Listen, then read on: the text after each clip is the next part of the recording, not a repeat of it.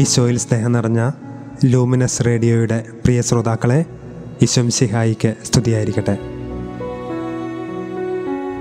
ഈശോയുടെ പാടുപീടകളും കുരിശിലെ മരണവും നാം ഈ ദിനങ്ങളിൽ അനുസ്മരിക്കുകയും ഈശോയുടെ പാടുപീടകളെ ഓർത്ത് നമ്മുടെ ജീവിതത്തെ വിശുദ്ധീകരിക്കുകയും ചെയ്യുകയാണല്ലോ.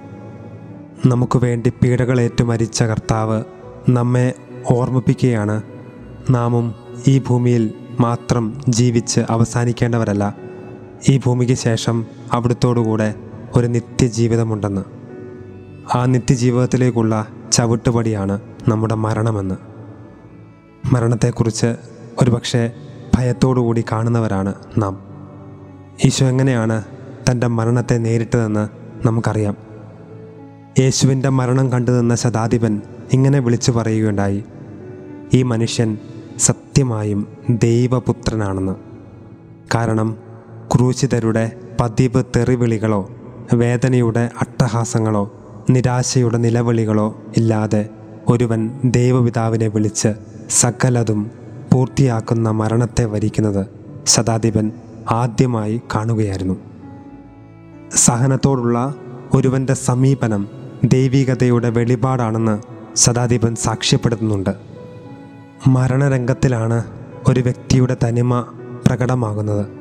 ചിലരുടെ മരണരംഗം നാളിതുവരെ അവരെ ഭരിച്ച ദ്രവ്യാഗ്രഹവും ലൗകിക മോഹങ്ങളും കൊണ്ട് നിരാശ നിർഭരമാണെങ്കിൽ മറ്റ് ചിലരുടെ മരണം ഇളൻ തെന്നൽ പോലെ ശാന്തസുന്ദരമാണ്. വേദനയുടെ നടുവിലും ഈശോ എങ്ങനെയാണ് മരണത്തെ പുൽകിയതെന്ന് കാണുക. ശതാധിപനെ വരെ മാനസാന്തരപ്പെടുത്തുവാൻ തക്കവിധം ദൈവപുത്രനാണെന്ന് ഏറ്റുപറയാൻ തക്കവിധം ഈശോയുടെ മരണം അവനെ സ്വാധീനിച്ചെങ്കിൽ ഈശോയെ അനുഗമിച്ച പല വിശുദ്ധരുടെയും മരണം കണ്ട് നിന്നവർ ദൈവാനുഭവം നേടുന്നതും ആദിമസഭയിലെ ധീരരക്തസാക്ഷികളുടെ നിർഭയത്വവും വിശ്വാസസ്ഥൈര്യവും കണ്ട അവരുടെ ആരാച്ചന്മാർ പോലും ക്രിസ്ത്യാനികളായതും നമുക്കറിയാവുന്ന കഥകൾ തന്നെയാണ്. നീതിമാന്റെ മരണം ശാന്ത നിർഭരമായിരിക്കും എന്തുകൊണ്ടാണ് നാം മരണത്തെ ഭയപ്പെടുന്നത്? ഈശോയുടെ അടുത്തേക്കാണ് നാം പോകുന്നതെന്ന് നാം വിശ്വസിക്കുന്നുണ്ടെങ്കിൽ പോലും മരണത്തെ നമുക്ക് ഭയമാണ്. പലപ്പോഴും ജഡമോഹങ്ങൾ മരിക്കാതെ നിൽക്കുന്നത് കൊണ്ടാണ് മരണഭീതി വിട്ടൊഴിയാത്തത്. സ്വന്തം ജഡമോഹങ്ങളെ ജയിച്ചവന് മരണം ഒരു വാതായനം മാത്രമാണ്. വിശുദ്ധ ജോൺ മരിയ വിയാനി ഇപ്രകാരം പറയുന്നുണ്ട് ലോകവും അതിന്റെ സമ്പത്തും ആനന്ദവും പ്രതാപവുമെല്ലാം കടന്നുപോകും. എന്നാൽ സ്വർഗവും നരകവും എന്നും ഉണ്ടായിരിക്കും. നമുക്ക് നമ്മുടെ ആത്മാവിനെ സൂക്ഷിക്കാം. വിശുദ്ധരെല്ലാം നന്നായി ആരംഭിച്ചവരല്ല എങ്കിലും നന്നായി അവസാനിപ്പിക്കുവാൻ അവരെ പോലെ നമുക്കും പരിശ്രമിക്കാം. മരണത്തെ നേരിടുവാൻ നാം ഭയക്കുന്നത് ധൈര്യമില്ലാത്തത് നമ്മുടെ വിശുദ്ധിയിൽ നമ്മൾ ശ്രദ്ധാലുവാകാത്തതുകൊണ്ടാണ്. വിശുദ്ധ മദർ തെരേസ ഇപ്രകാരം പറയുന്നുണ്ട് ജീവിച്ചിരിക്കുമ്പോഴാണ് നാം വിശുദ്ധരാകേണ്ടത്.